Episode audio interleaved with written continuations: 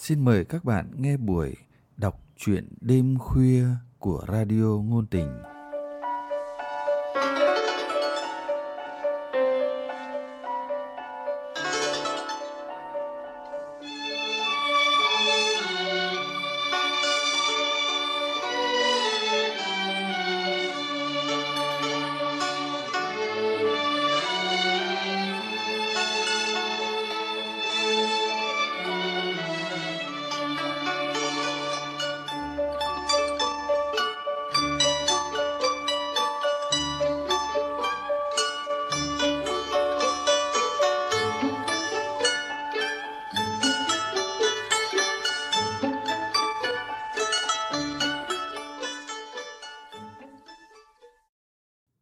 Các bạn thân mến, trong chương trình đọc truyện đêm khuya hôm nay, mời các bạn nghe truyện ngắn Bẫy tình của nhà văn Võ Hồng Thu do Lâm Ngạn đọc.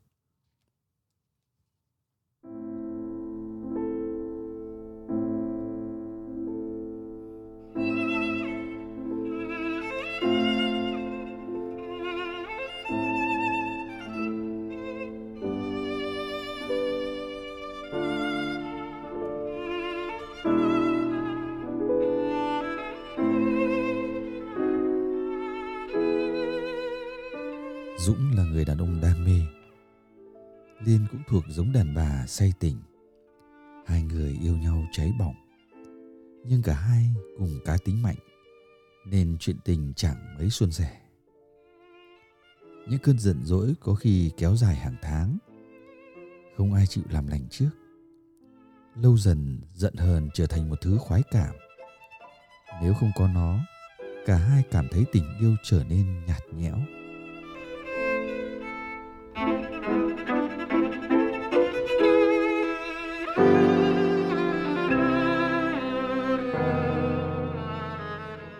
Một lần, lúc ấy là mùa thu.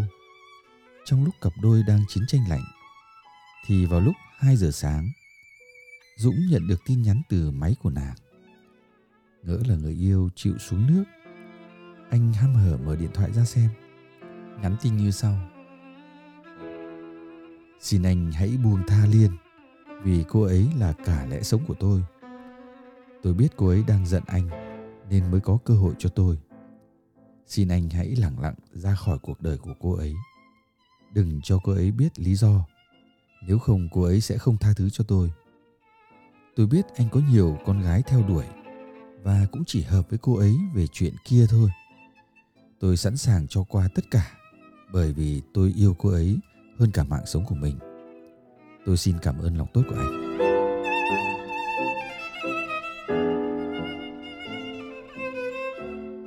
Tin nhắn đó khiến Dũng giận run người, hoàn toàn không ngủ lại được. Liên tiếp các câu hỏi đuổi nhau trong đầu anh. Liên đang ở quê. Vậy thì chiếc máy của người yêu anh hiện đang ở trong tay ai? Vì sao kẻ đó nắm vững tình hình yêu đương của anh như là người trong cuộc vậy? Dũng cố gắng lạc quan bằng một giả thiết rằng có thể người yêu bị đánh cắp máy. Nhưng rồi anh lại thấy không thể lừa dối chính mình như thế. Giọng điệu trong tin nhắn cho thấy giữa Liên và hắn ta có mối quan hệ không thể xem thường. Đang lúc muốn vỡ óc vì những ý nghĩ xuôi ngược, điện thoại lại báo có tin nhắn.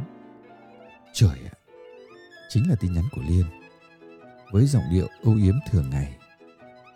Dũng trong cơn giận run mất khôn, không kịp nhận ra rằng đây cũng là một biểu hiện rất khác thường.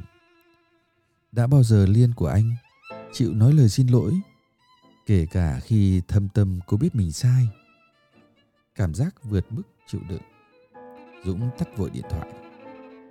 Anh nghĩ sẽ chấm dứt cuộc tình từ đây. 6 giờ sáng, điện thoại Dũng lại rung lên. Số của Liên cơn tức còn đang chặn ngang họng anh ấn mạnh nút từ chối liên kiên trì gọi lại cho anh thêm vài lần ngay sau lúc đó nhưng dũng đều tắt phụt máy, trước khi đầu dây bên kia có thể nghe thấy nhạc chờ một lúc sau, điện thoại cầm tay của dũng nhận được tin nhắn từ facebook của người yêu anh sao thế vì sao không nghe điện thoại của em Kèm theo là ký hiệu cả một dây trái tim đỏ bay lả tả. Cứ như chiều người nhau vậy. Dũng rủa thầm trong lúc block luôn cả số điện thoại và Facebook của con người quay quát kia.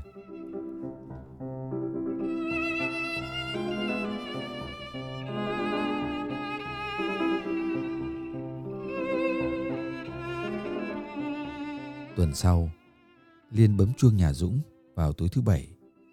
Dũng đang ngồi trống rỗng trước máy tính, không biết làm gì bởi hàng tuần đó là khoảng thời gian họ dành cho nhau. Ra mở cửa một cách vô thức, thấy Dũng giật nảy mình, Liên cười phá lên sau khi đã khéo léo lách người vào nhà. Đang nghĩ về em đúng không? Trên mặt anh hiện rõ chữ Liên kìa. Làm gì có? Dũng yếu ớt phản ứng. Liên bao giờ cũng đọc được ý nghĩ trong đầu anh. Sao anh lại cư xử với em phi lý thế? Phi lý? Em nên xem lại chính mình đi. Chính mình? Bỗng dưng anh cắt đứt liên lạc với em. Rồi lại bảo em phải xem lại chính mình. Anh bị sốt không vậy? Thế cô còn đến đây làm gì? Nhưng mà em nhớ anh.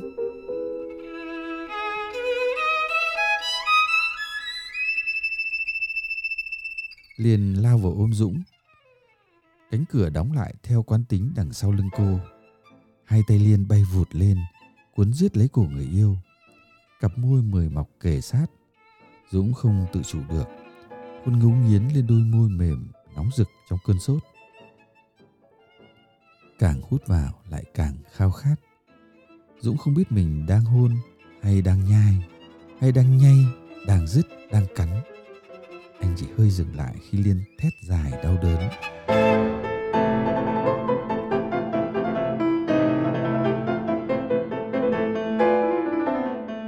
ngây nhìn một bên bầu vú người yêu bầm tím còn chi chít vết răng một cơn choáng nhẹ khiến dúc cảm thấy buốt óc tựa hồ như một cơn tai biến thoảng qua cơn tai biến đưa anh trở về thực tại anh buông liên ra nói khô khốc anh xin lỗi.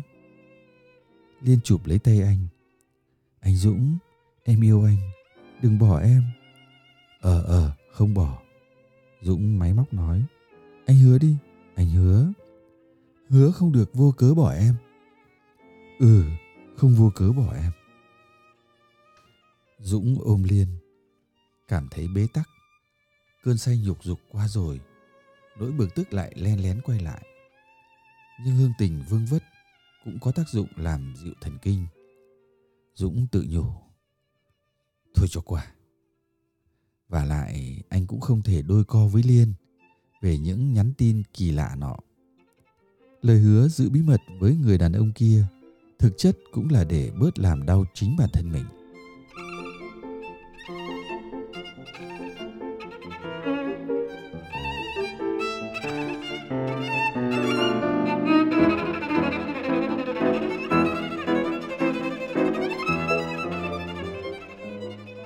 Cuộc tình nối lại thắm thiết một thời gian dài thì đến Tết.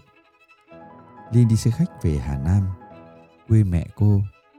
Còn Dũng ở lại Hà Nội sau một buổi chiều chia tay mệt nhoài.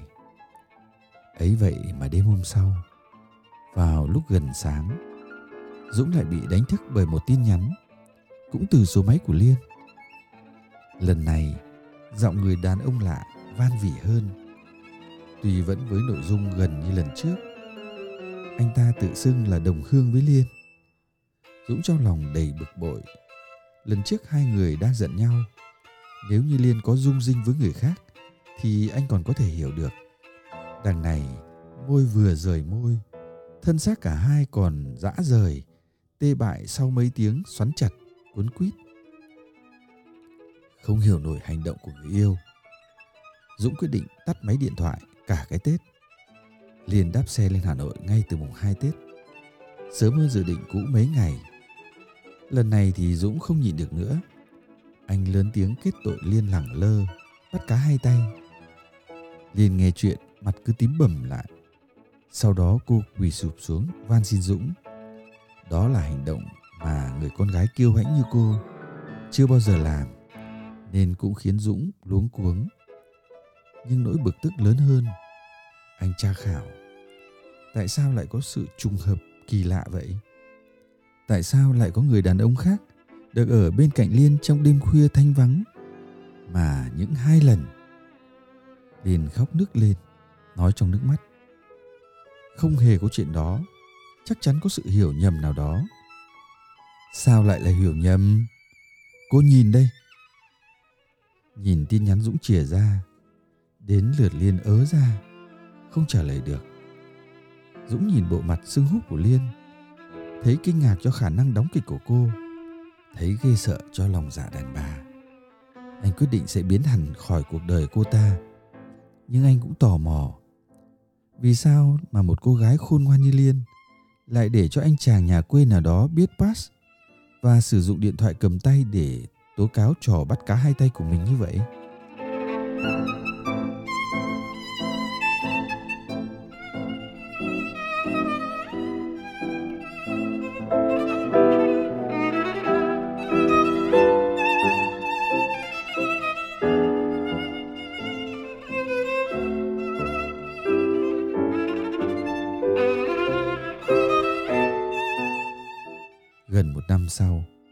Dũng cũng chưa có người yêu.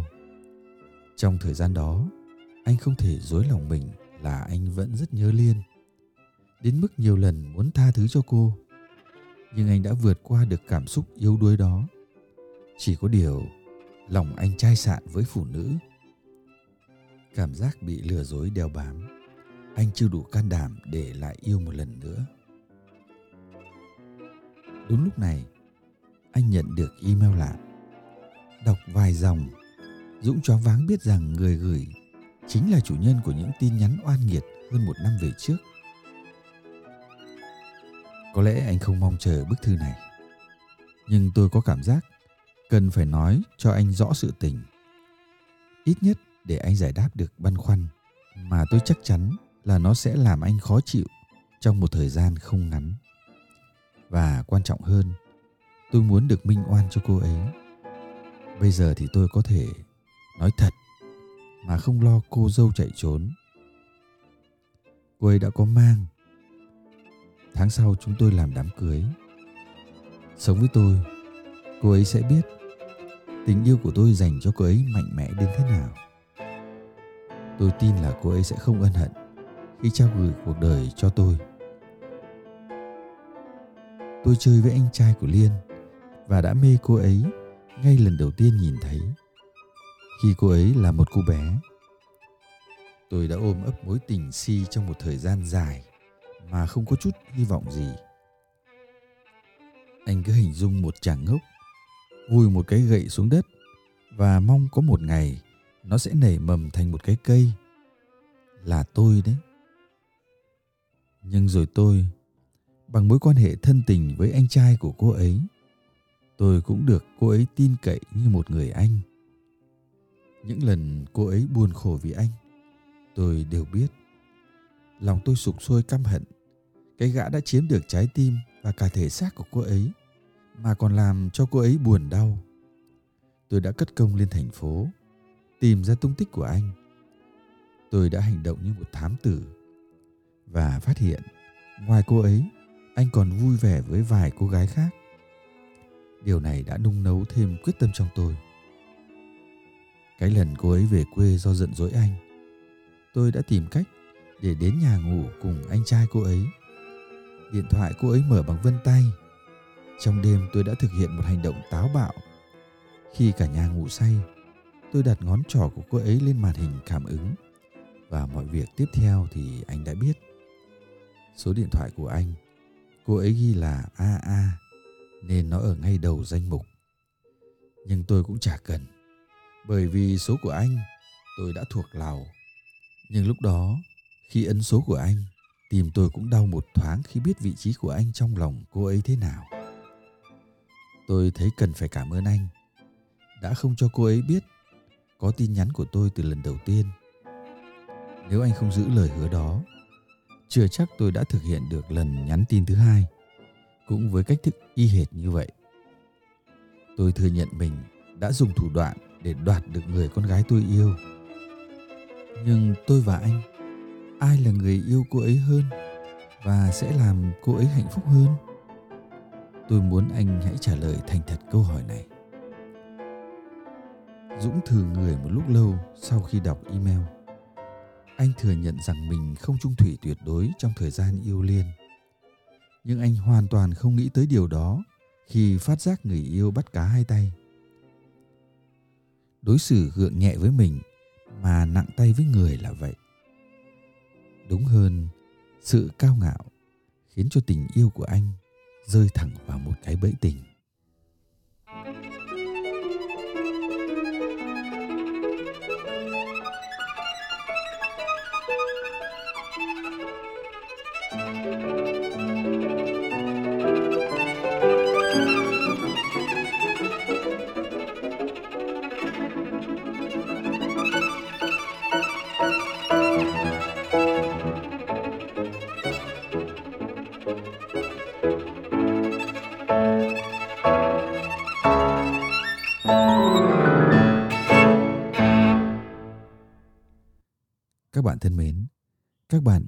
Xong chuyện ngắn Bẫy tình của nhà văn Võ Hồng Thu. Để tiếp tục theo dõi chương trình, mời các bạn nhấn nút đăng ký, subscribe và nhấn nút like nếu các bạn thích thú những câu chuyện này. Xin chân thành cảm ơn các bạn. Chương trình đọc truyện đêm khuya của chúng tôi hôm nay đến đây là hết. Xin hẹn gặp lại các bạn vào chương trình sau. Thân ái, chào các bạn.